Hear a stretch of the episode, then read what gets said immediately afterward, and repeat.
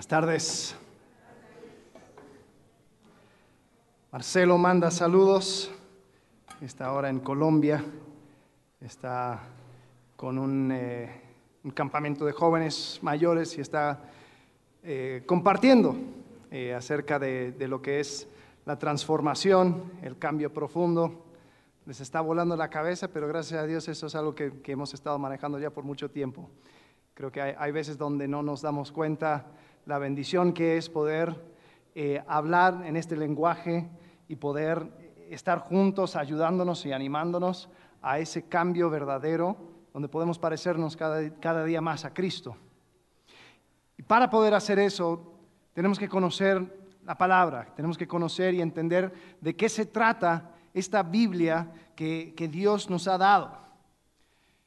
Entonces hemos estado por los últimos cinco años atravesando el, Nuevo, el, Antiguo Testamento y estamos al umbral del Nuevo Testamento, pero como eh, quizás todos no, no, no, han estado durante estos cinco años y además, eh, la verdad la escritura es como un mosaico. Hay cosas que si te acercas puedes ver detalles y apreciarlos, pero también vale la pena tomar un paso para atrás y mirar el panorama completo. Y eso es lo que vamos a estar haciendo durante los próximos ocho semanas. Vamos a estar yendo por el Antiguo Testamento, pero no libro por libro, sino tema por tema, viendo la temática que se va desarrollando en, eh, en el Antiguo Testamento. Porque así podemos entender y apreciar la obra de Jesucristo, la persona de Jesucristo. ¿Quiénes somos nosotros dentro de la iglesia? ¿Qué es lo que significa para nosotros ser parte de la iglesia? La semana pasada comenzamos hablando acerca de cielo y tierra unidos y cómo es que una gran parte del plan de Dios es que se unan cielo y tierra. Y pudimos hablar acerca de eso y el jardín del Edén y abarcamos los primeros tres capítulos, los primeros dos capítulos de Génesis.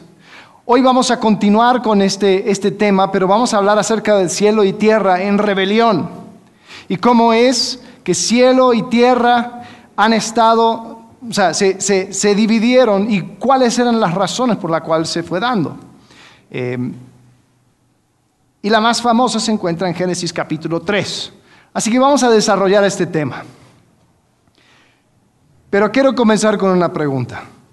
¿Quién de ustedes han pensado, después de leer Génesis capítulo 1, Génesis capítulo 2, y ver el tremendo paraíso que tenía Adán y Eva.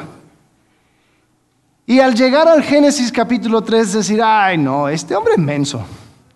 Este tipo no sabía lo que tenía. Es, la verdad, mira, pon, ponme a mí, dame a mí la oportunidad. Diosito, ahí si, si, si, tú me pones ahí en el jardín, yo no te fallo. Es más, yo le digo a la morra esa que se lleve todo y su manzana y que se largue, pero yo aquí me quedo. Le pido a Dios que me dé un, un, modelo nuevo, pero sin tanta falla. ¿Quién no ha pensado algo parecido a eso? Yo sí. El decir, la verdad es que si no fuera por Adán, todos estaríamos disfrutando, ¿no? Ay, Adán, como que le tocó el hombre equivocado para, para que estuviera al cargo de ese jardín. Hay una historia folclórica de Nigeria que cuenta un poco acerca de este tema. Se trata de un leñador que vendía su leña en la aldea y gritaba cuando vendía, leña, leña, compre su leña, buena leña, todo es culpa de Adán, compra tu leña. Y pasaron los años, eso era siempre lo que gritaba, y, y finalmente le tocó estar vendiendo su leña cuando cruzó el rey de la región. Y el rey para y escucha al leñador y, diciendo, y, y, y dice, a ver, espérate, ¿Cómo es eso que todo, todo, es culpa de Adán? Entonces para todo y le pregunta al leñador. El leñador dice, bueno, sí, es culpa de Adán que yo me tengo que levantar y trabajar, que yo tengo que cada día vender mi leña. Si no fuera por, por Adán, pues yo estaría en el jardín descansando. Ah, oh, vaya, dice el rey. Yo creo que no es justo que un hombre sufra por causa de otro. Entonces le dice al leñador, tú te vienes conmigo, te voy a llevar al palacio. Y le lleva al palacio a este leñador. Y el leñador ahí entrega su ropa y su leña. y fue vestido de la mejor ropa y comió la mejor comida. El rey dijo, tú serás mi hermano. De aquí en adelante, tú vas a tener, tú vas a poder tener todo lo que quieras. Excepto, dice, ¿ves esa puerta al final del pasillo? Esa puerta verde. No, no entres, nunca abras esa puerta. Puerta verde, dice el leñador. Estaba todavía sorprendido por, por el cambio de, de, su fortuna. Dice, ¿qué me importa la puerta verde si tengo todo?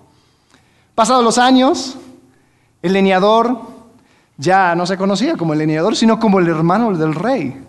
Ya su ropa se había acostumbrado a la buena vida, empezó a engordar, empezó a, tener esa, esa vida de lujo.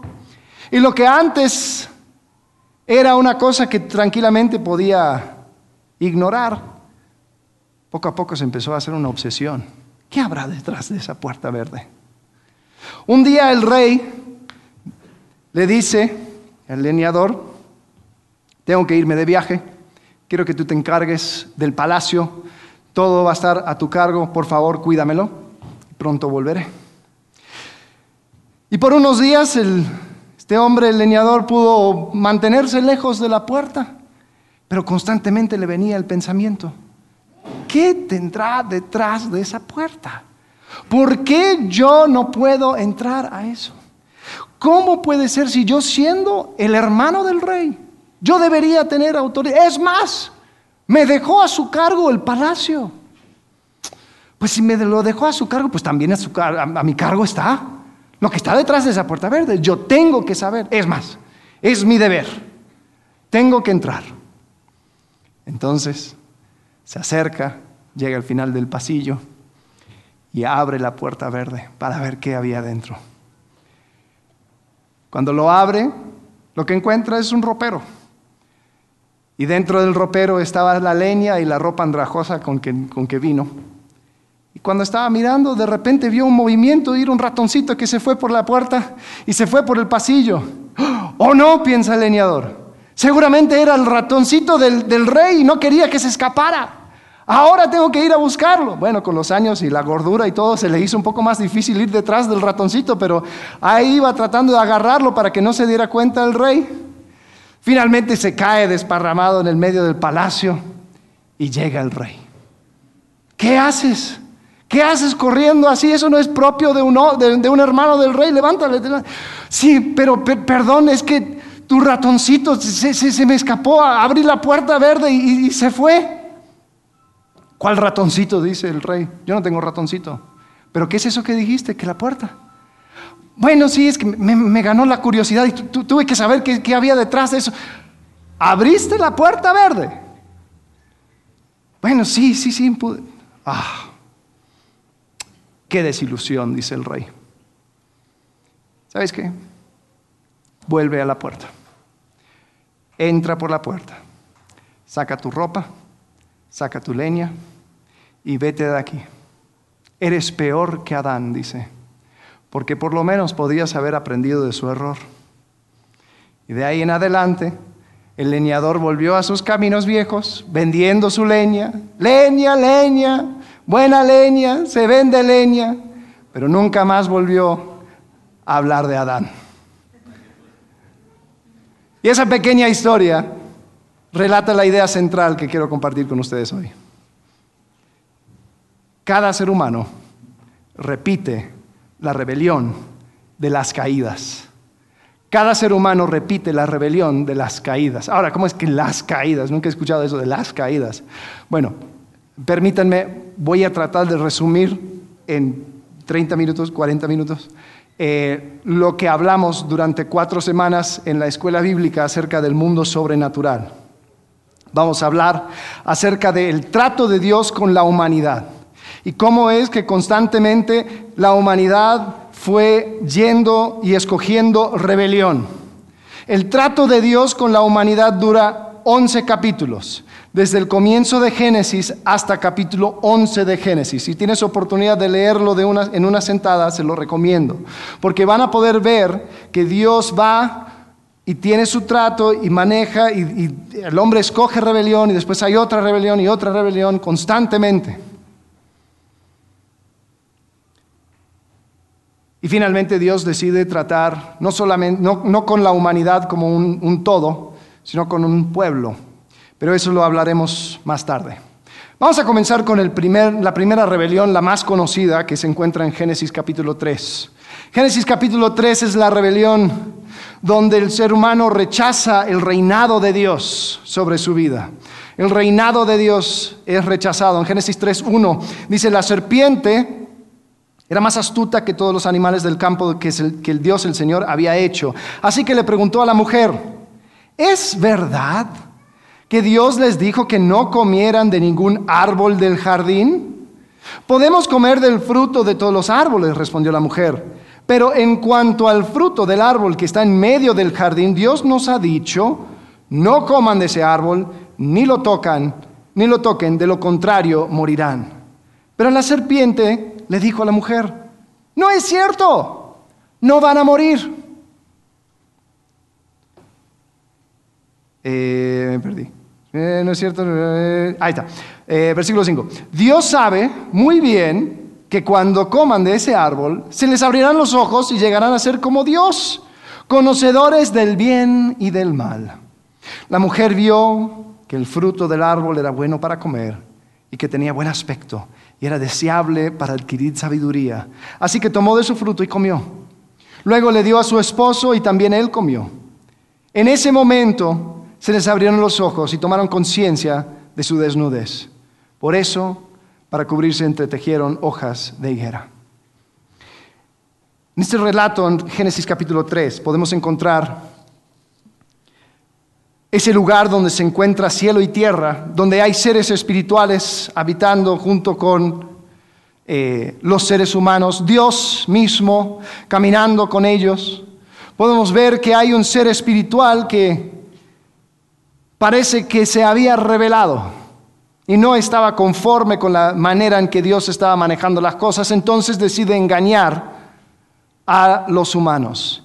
Comienza con Eva y le planta una semilla de duda en su mente y empieza a hablar acerca del obrar de Dios y dice, mira, esta prohibición que Dios puso, tú, Él te dijo que no, Simplemente te dijo que, no, no, no deberías comerlo porque si no morirán. O sea, es más, ¿esto es una prohibición para tu bien? No, no es cierto.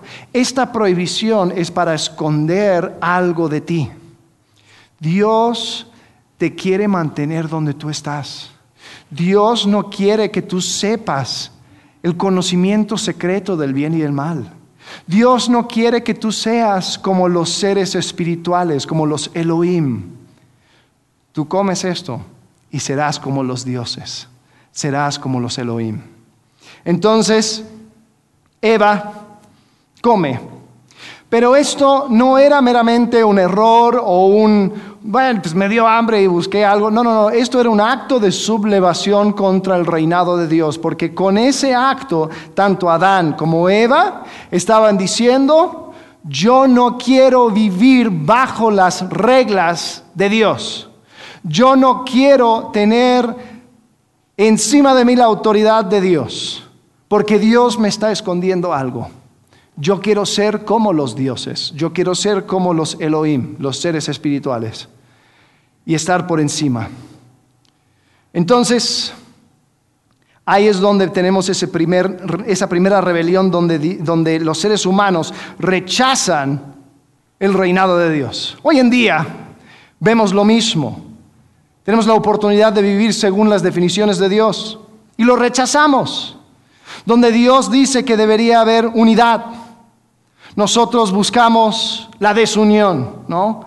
Lo que Dios una que no separa al hombre, nosotros promovemos una desunión y una desilusión de esa unión. Donde debería haber diversidad, donde deberían haber eh, cosas que no se deben mezclar, no se deben de unir. Nosotros queremos unir. Un hombre con otro hombre, eso es una cosa que Dios explícitamente ha dicho que no, pero ahora eso entra dentro de la categoría del amor. El amor es amor, es amor, es amor. Y tratamos de unir lo que Dios dijo que no se una. Cuando hay celos, donde, donde hay roles, donde Dios ha dicho, mira, estos son los roles, pues entonces encontramos celos. donde hay responsabilidad y Dios dice, cada quien será responsable por su propio pecado, cada quien será responsable por esta cosa u otra cosa, nosotros buscamos culpar. Nosotros buscamos entregar la responsabilidad a otra persona. Eso es lo que sucedió en el jardín. Dios pregunta, ¿qué sucedió? ¿Por qué han hecho esto? Y el hombre se acuerda y dice, bueno, fue la mujer que tú me diste. La mujer dice, pues fue la serpiente que me engañó.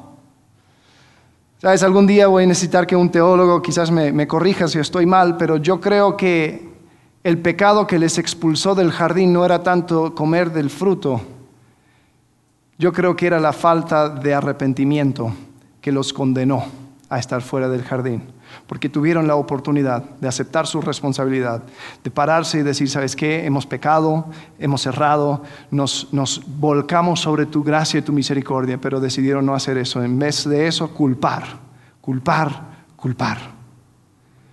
Donde hay autoridad puesta por Dios, el ser humano responde con rebelión, donde hay delegación y orden, el ser humano responde con tiranía, donde hay libertad, siempre nos inventamos la manera de crear esclavitud.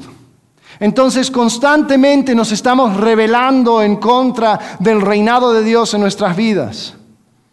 El mundo busca hacer todo eso. La respuesta de Dios en cuanto a este, esta rebelión se encuentra en Génesis 3:14 Dios el Señor dijo entonces a la serpiente, por causa de lo que has hecho, maldita serás entre todos los animales, tanto domésticos como salvajes, te arrastrarás sobre tu vientre y comerás polvo todos los días de tu vida. Pondré enemistad entre tú y la mujer, entre tu simiente y la de ella. Su simiente te aplastará la cabeza, pero tú le morderás el talón. Ahora, es importante saber de que no estamos hablando de animalitos.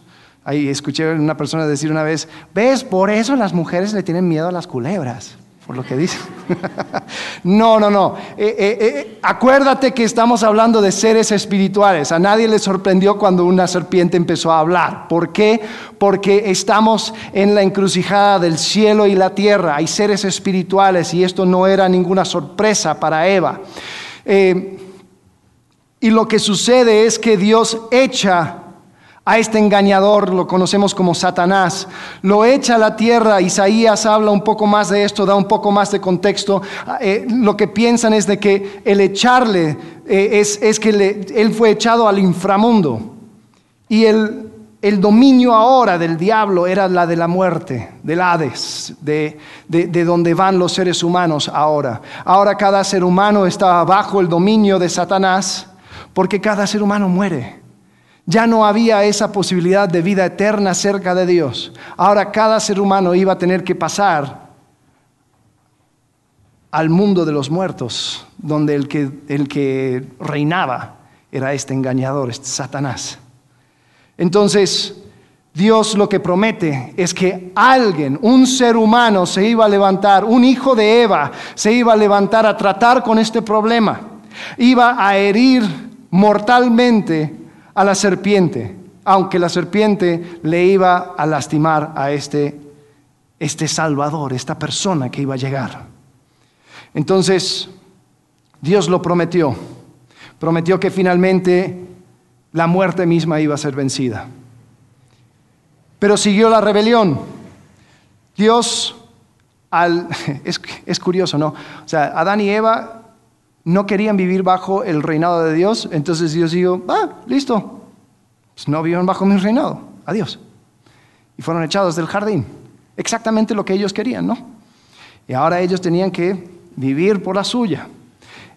Continúa los seres humanos y en Génesis capítulo 6 encontramos otra rebelión, la rebelión del rechazo de la sabiduría de Dios. Ahora, para esto vamos a tener que ir un poco más profundo. Si ya se te están cerrando los ojos, a ver, acompáñenme un poquito más.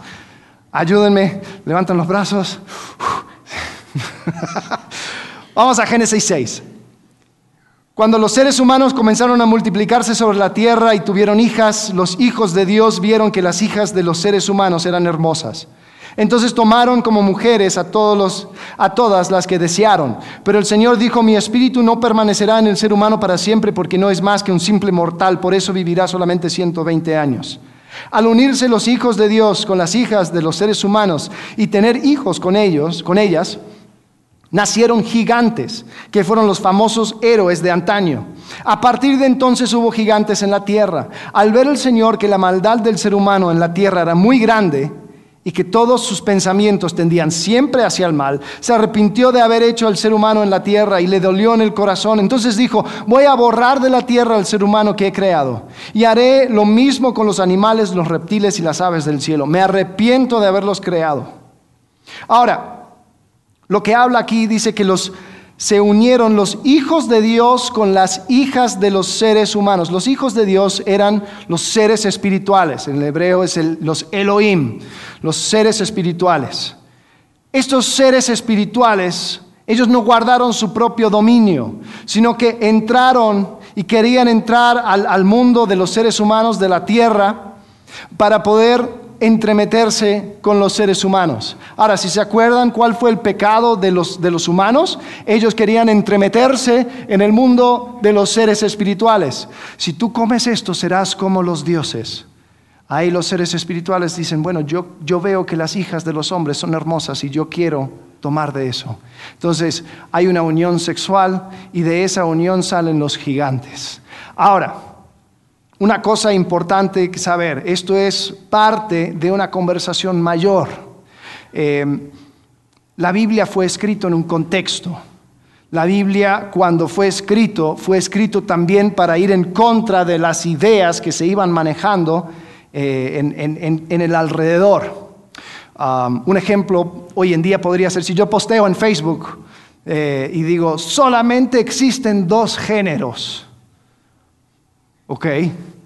y un eh, arqueólogo de mil años, no sé cómo haría, pero encuentra mi posteo en Facebook, lo leería y diría, ajá, ¿y?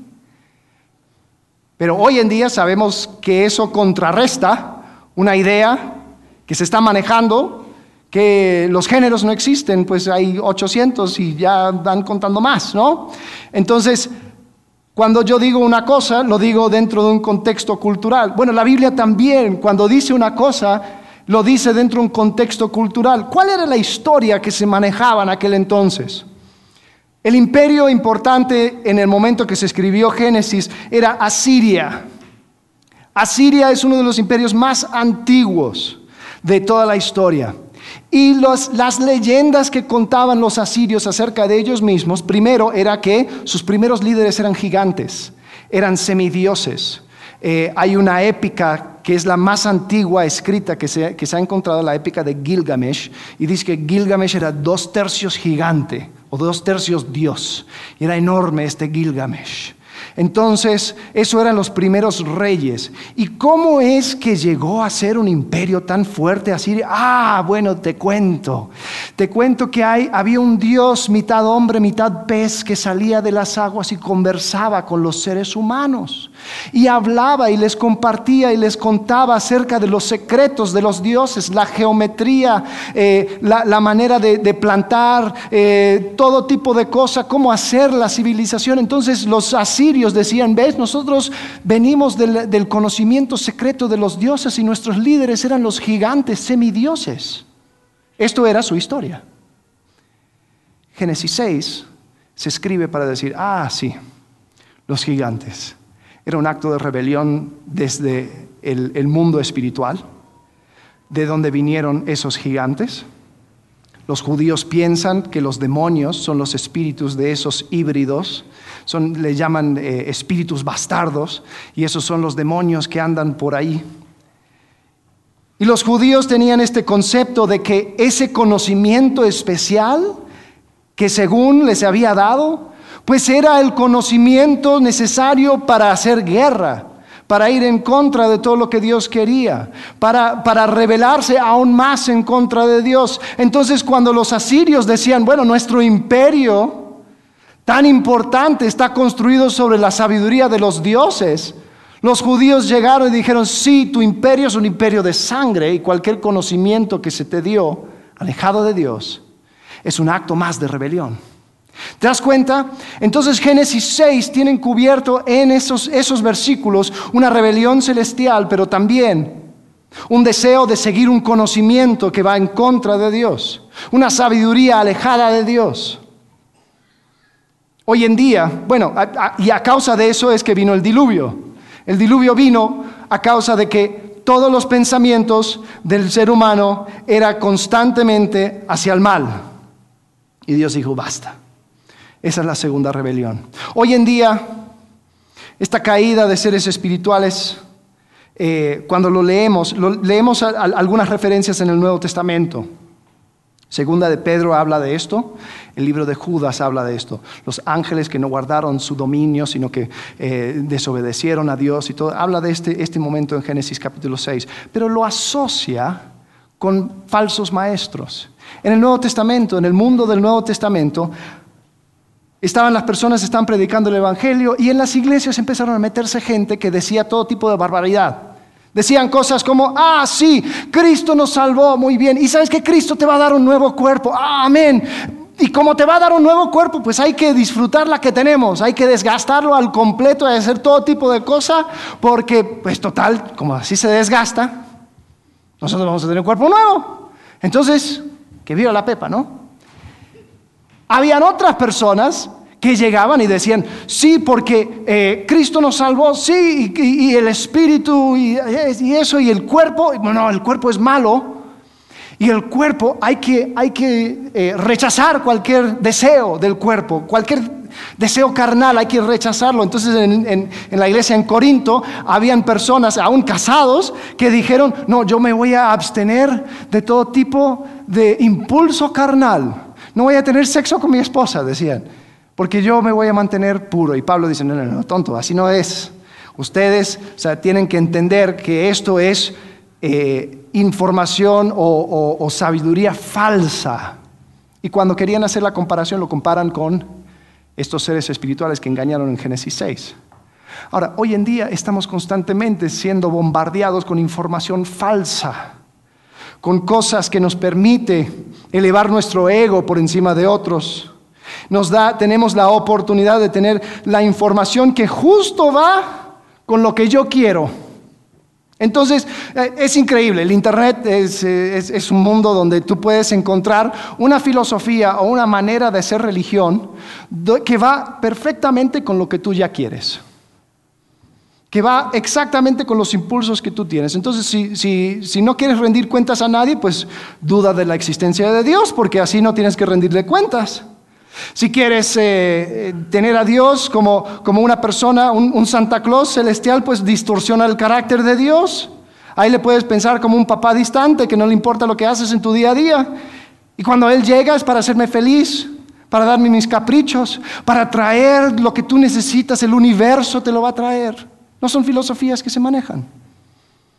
Escuchamos cualquier gurú espiritual o libro de autoayuda que nos dice que la respuesta la tenemos dentro de nosotros y que solo hay que seguir tu corazón, cuando en realidad es lo peor que puedes hacer. O vivimos victimizados, pensando que todos están buscando frenarnos y limitarnos, cuando en realidad quizás nuestros problemas nacen de nuestra propia rebeldía. Pero constantemente rechazamos el conocimiento y la sabiduría de Dios y constantemente se nos ofrece otro tipo de conocimiento, otra sabiduría. En 2 Timoteo capítulo 4, versículo 3 dice, porque llegará el tiempo en que no van a tolerar la sana doctrina, sino que llevados de sus propios deseos, fíjate, llevados de sus propios deseos, se rodearán de maestros que les digan las novelerías que quieren oír, dejarán de escuchar la verdad y se volverán a los mitos. Estamos viviendo tiempos muy absurdos hoy donde tienes que suspender la realidad, aun de lo biológico, pero es simplemente para ir detrás de lo que tú ya quieres. Entonces ahí podemos distorsionar absolutamente todo y cambiar lo que, lo que sea para que tú seas feliz. Y se trata como si eso fuera el máximo. Constantemente seguimos siendo eh, sujetos a esa, esa misma rebelión y seguimos cayendo. Así que no creamos esa mentira de que si yo estuviera ahí, yo no haría esto. No, no, no. Todos somos Adán. Todos caemos tras el engaño de sabiduría falsa, de un conocimiento fácil, algo que me dé exactamente lo que yo quiero. A la luz de esta rebelión, Dios encarceló a los seres espirituales que habían pasado su dominio y envió el diluvio para acabar con los seres humanos que pensaban únicamente en hacer maldad.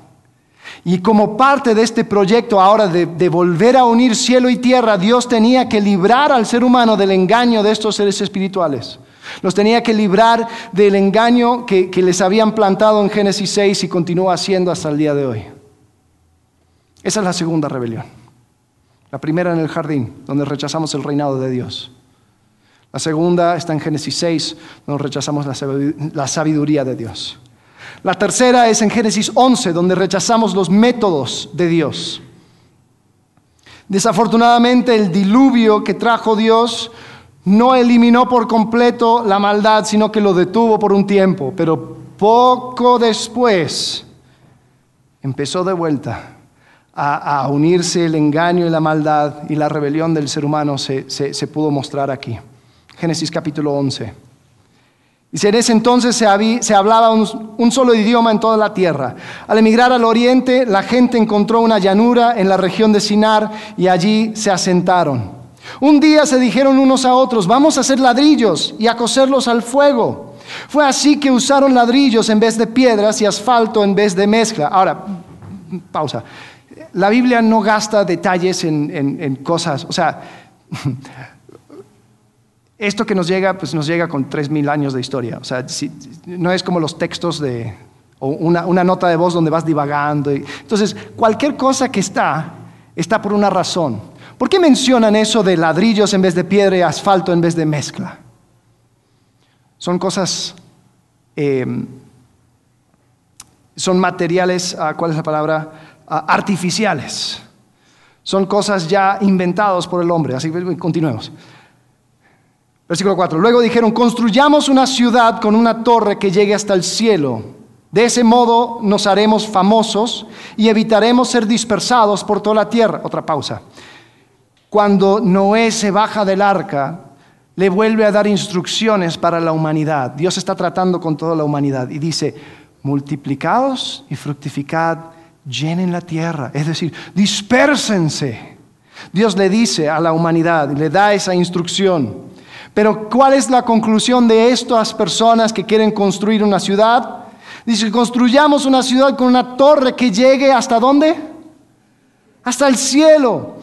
De ese modo nos haremos famosos y evitaremos ser dispersados por toda la tierra. Es decir, querían construir con materiales artificiales una montaña artificial, porque es lo que es la torre, es una montaña artificial, para de manera artificial unir cielo y tierra a su manera, a su propósito, a su capricho.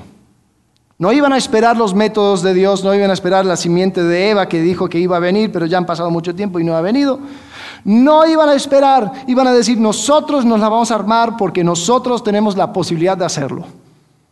Pero el Señor bajó para observar la ciudad y la torre que los hombres estaban construyendo y se dijo, todos forman un solo pueblo y hablan un solo idioma. Esto es solo el comienzo de sus obras y todo lo que se propagan lo podrán lograr. Será mejor que bajemos a confundir su idioma para que ya no se entiendan entre ellos mismos.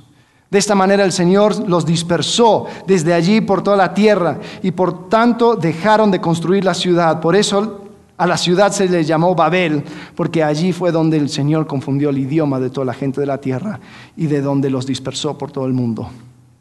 Entonces, Dios les dispersó. Ellos no se querían dispersar, Dios les dispersó. Y lo que sucede es que no solamente los dispersa, sino que también los deshereda. Dice, ¿sabes qué? Ya no tienen parte conmigo. Ya esta es la tercera rebelión de la humanidad. Ustedes no tienen parte conmigo, yo no voy a no voy a tratar con ustedes. Tanto querían ir con otros dioses, tanto querían rebelarse, pues voy a poner esos dioses, esos seres espirituales debajo de eh, o sea, ustedes van a estar bajo el dominio de ellos. ¿De dónde sacó esto? De Deuteronomio capítulo 32, versículos 7 y 8. Dice, recuerda los días de antaño, considera las épocas del remoto pasado Pídele a tu Padre que te lo diga y los ancianos que te lo expliquen. Cuando el Altísimo dio su herencia a las naciones, cuando dividió a toda la humanidad, les puso límites a los pueblos. Eh, aquí hay una traducción desafortunada. En los rollos del Mar Muerto encontraron que no, no, se debería leer hijos de Israel, pero decir, según el número de los hijos de Dios, de los seres espirituales. Les puso límites a los pueblos según el número de los hijos de Dios. Porque la porción del Señor es su pueblo, Jacob es su herencia asignada. Lo que sucede es que Dios dice, voy a desheredar a las naciones de la tierra. Les pondré debajo de sus seres espirituales que tanto querían y yo voy a crear para mí una nueva nación. Esta nueva nación lo voy a crear de la nada, de personas que tienen fe en mí. Eso sucede en capítulo 11. ¿Sabes lo que sucede en capítulo 12? Dios llama a un hombre llamado Abraham y dice, ven a esta tierra. Y él sale sin saber a dónde iba. Y por fe Dios empieza a establecer los cimientos de una nueva nación. Eso lo vamos a ver la próxima semana. Pero como podemos ver, Dios deshereda a las naciones. Ya no va a tratar con la humanidad. Ya fueron 11 capítulos de pura rebelión. Ahora va a ser algo totalmente diferente. ¿Y sabes lo que sucede con esos seres espirituales? Esos seres espirituales también se rebelan, empiezan a actuar injustamente. En Salmo 82 dice, Dios preside el consejo celestial, entre los dioses dicta sentencia.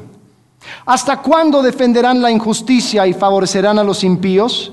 Defenderán la causa del huérfano y del desválido, al pobre y al oprimido, háganles justicia Salven al menesteroso y al necesitado, líbrenlos de la, de la mano de los impíos.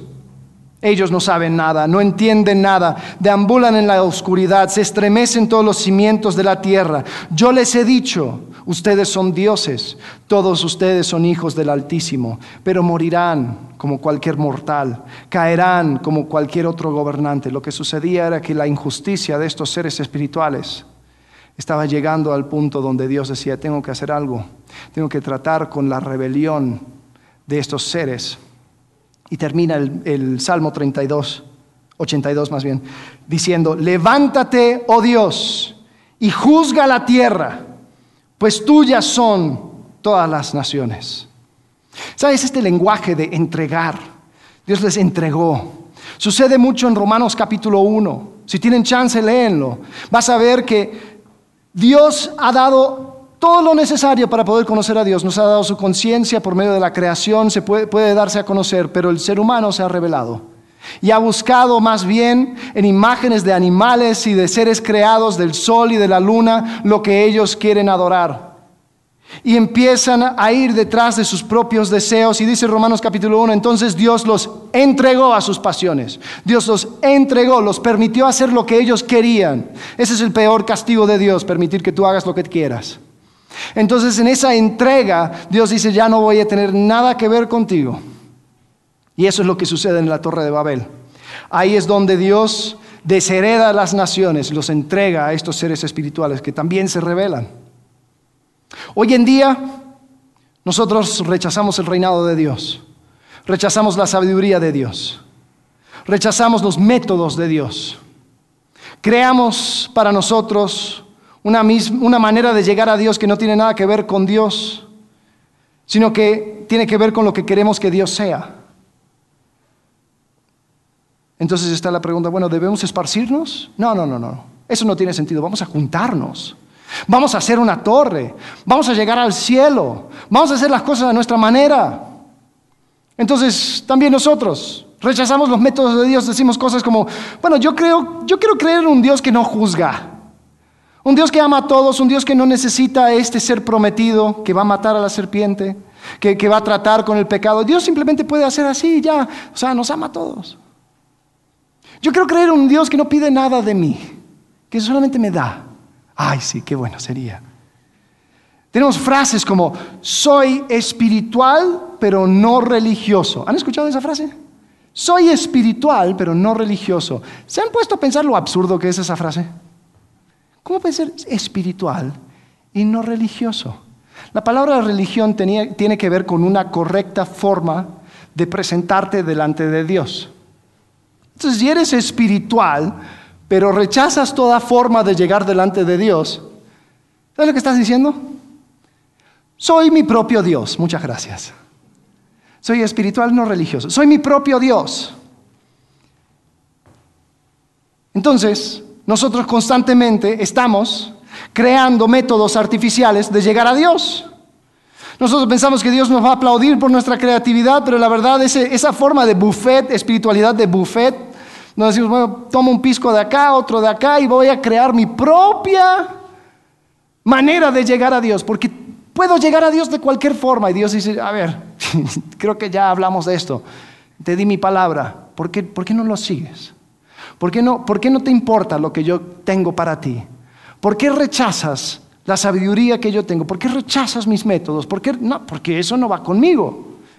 Entonces, así como la torre de Babel, voy creando ladrillo, voy creando el asfalto, voy a crear mi torre y voy a unir cielo y tierra, pero a mi manera. Y Dios en su misericordia nos frustra los planes. Y lo que terminamos, terminamos con una, con una montaña así como la de Babel, un monumento a nuestro propio esfuerzo, una montaña de escombros, abandonado a causa de la desilusión y frustración. Decimos, ay, ya probé eso de Dios, pero no funciona. A ver, probaste tu versión y obvio que no funcionó. Es como, o sea, me imagino que esas personas dicen, bueno, ya probamos conectarnos con el cielo, pero no funciona. Y Dios está diciendo, a ver, yo tengo mis maneras, pruébalas. Deja de tratar de inventarlo por la tuya. A causa de este gran fracaso, Dios confunde los idiomas, y los hizo esparcir, pero desheredó a las naciones. Ahora, para llevar a cabo su gran plan para los seres humanos, no iba a tratar con toda la humanidad, sino que iba a ser su nación. Y esta nación iba a serle fiel, iba a mostrar al mundo lo que es crear un espacio donde el cielo y tierra se puedan unir. Y en un momento Dios iba a tener que tomar las naciones por herencia, iba a tener que redimir y rescatar y, tomar las naciones de estos, de estos seres espirituales. Cada ser humano repite las rebeliones de las caídas, cada ser humano. Ahora, eso no frustró el plan de Dios. Dios continuó con su plan. Y se culmina en una persona. Les voy a dar un spoiler. Jesús. En Jesús se desata toda esta rebelión, las consecuencias de estas rebeliones. En Mateo 28, versículo 18, cuando está por ascender, Jesús dice, se me ha dado toda autoridad en el cielo y en la tierra. Por tanto, vayan y hagan discípulos de todas las naciones. Ahora, ¿te has puesto a pensar por qué Jesús no se adelantó y dijo esto cuando apenas comenzó su ministerio? ¿No? Se hubiera, se hubiera adelantado mínimo unos tres años, ¿no? ¿Por qué se, se mantuvo dentro de Israel? Se podría haber, podría haber esparcido conocimiento y sabiduría por todo el mundo. ¿Por qué lo hizo? Bueno, porque Israel era herencia de Jehová cuando Él muere, vence la muerte, Él resucita, toma por herencia a todas las naciones, cumpliendo así Salmo 82, diciendo, levántate, oh Dios, y juzga la tierra, pues tuyas son todas las naciones. Entonces a sus discípulos, ahora al otro lado de la muerte, dice, se me ha dado toda autoridad en el cielo y en la tierra. Por tanto, vayan y hagan discípulos de todas las naciones, bautizándolos en el nombre del Padre, del Hijo, del Espíritu Santo, enseñándoles a obedecer todo lo que yo les he mandado y les aseguro que estaré con ustedes siempre hasta el fin del mundo. Cuando el apóstol Pablo habla con los atenienses, él les presenta las buenas noticias, pero fíjate cómo lo hace. Lo hace pensando en este concepto de las naciones. Pablo habla en Hechos 17, versículo 26, dice, de un solo hombre hizo todas las naciones para que habitaran toda la tierra y determinó los periodos de su historia y las fronteras de sus territorios. Esto lo hizo Dios para que todos lo busquen y aunque sea a tientas, lo encuentren. En verdad, Él no está lejos de ninguno de nosotros. Si nos saltamos al versículo 30, dice, pues bien, Dios pasó por alto aquellos tiempos de tal ignorancia, pero ahora manda a todos en todas partes que se arrepientan. Él ha fijado un día en que juzgará al mundo con justicia por medio del hombre que ha designado. De ello ha pasado pruebas a todos al levantarlo de entre los muertos. Cuando oyeron de la resurrección, unos se burlaron, pero otros dijeron, queremos que usted nos hable en otra ocasión acerca de este tema. En ese momento Pablo salió de la reunión. Algunas personas se unieron a Pablo y creyeron. Sabes, hoy en día tenemos esas mismas tres respuestas ante, las buenas noticias de Jesucristo. Algunos se burlan, otros tienen curiosidad, quieren saber más, y otros creen. Y podemos ver que en Jesús se fue resolviendo todas las consecuencias de la rebelión, pero no nos creamos por un segundo que nosotros no nos incluimos en cada una de esas rebeliones, porque cada uno de nosotros hemos, nos hemos rebelado ante el reinado de Dios, ante la sabiduría de Dios y ante los métodos de Dios. Esto no es solamente la culpa de Adán, pero aún así Dios ofrece la solución por medio de Cristo. Él mató a la serpiente, venció la muerte al atravesar la muerte. Él nos libera del engaño de los seres espirituales que solamente quieren mantenernos ciegos. Él tomó a las naciones como herencia y ahora invita a todos a llegar a Él. Quiero terminar con un video que creo que hace un buen trabajo en resumir estos temas y después ya cerramos.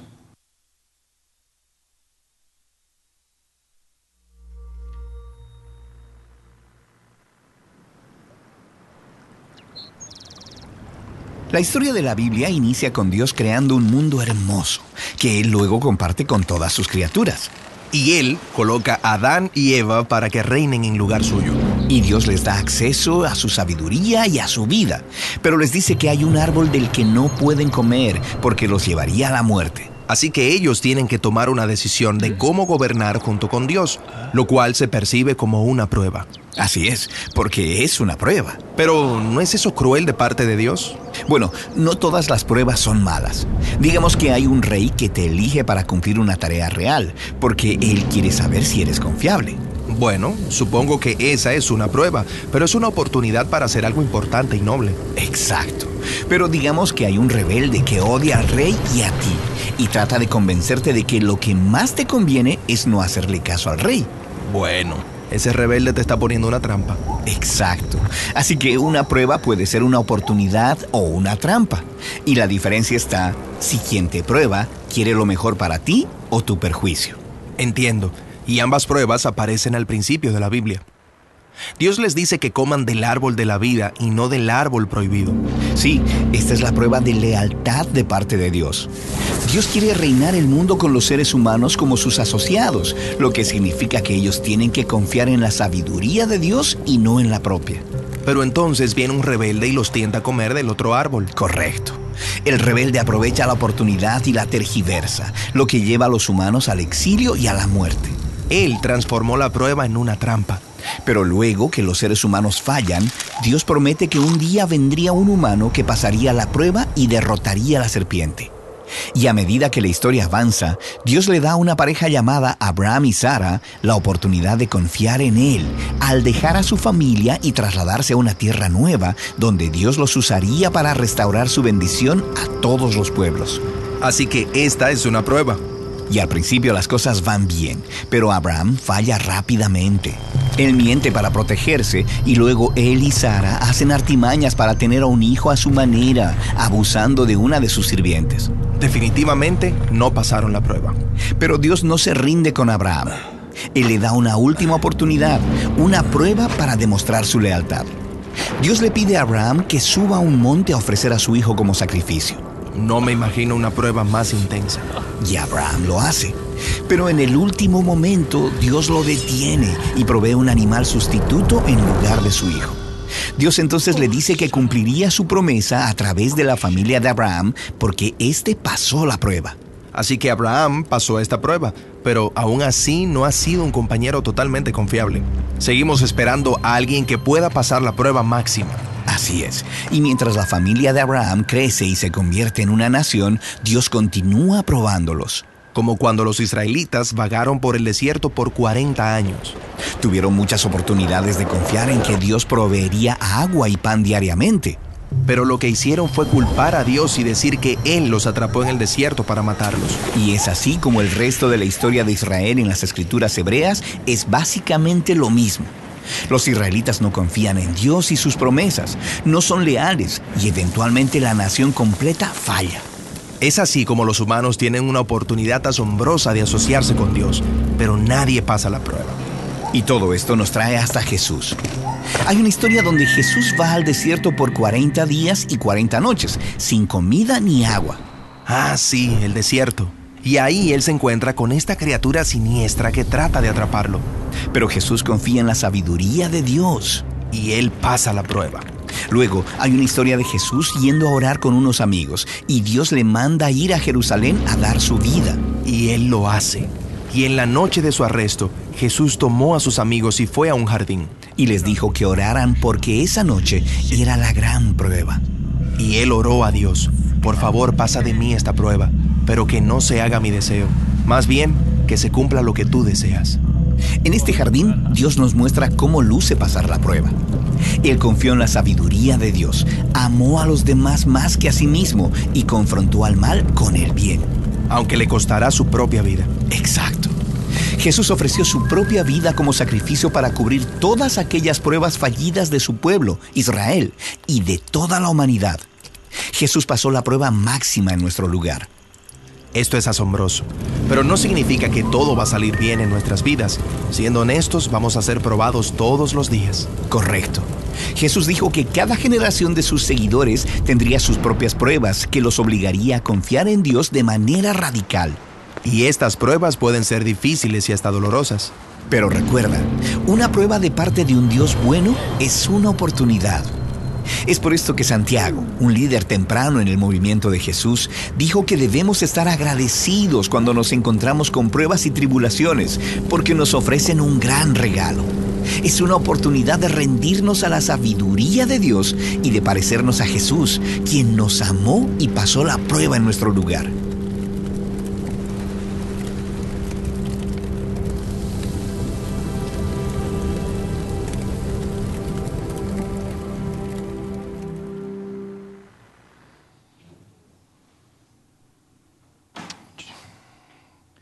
Quizás la pregunta que queda es, ¿cuál es la prueba que estás enfrentando? Tal vez es dejar a un lado esas ideas convenientes acerca de Dios y acerca de ti, pensando que tú puedes, que tú no necesitas a Dios, tú no necesitas a nadie, tú puedes por tus propias fuerzas llegar a Dios, crear tu, propio, tu propia versión de espiritualidad. Tal vez la prueba es finalmente aceptar el hecho de que solamente Cristo salva, que solamente por medio de Él hay esperanza, que solamente por medio de su obra y yo rendirme a Él puedo encontrar la paz, la felicidad, la esperanza que tanto necesito.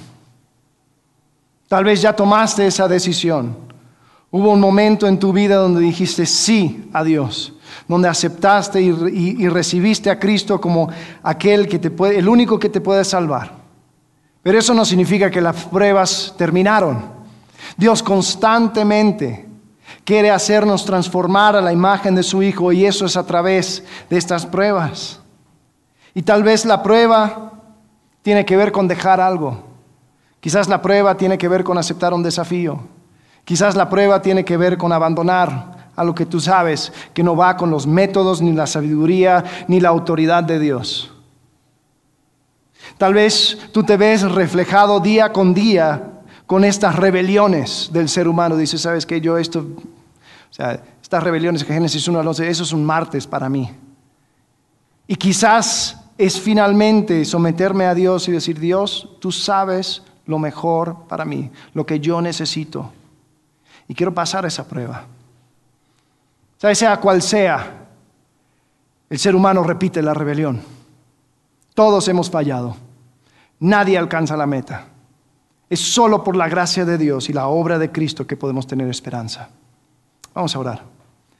Señor, gracias por tu palabra. Gracias, Señor, por estos capítulos terribles donde se va descalificando a la humanidad, Señor.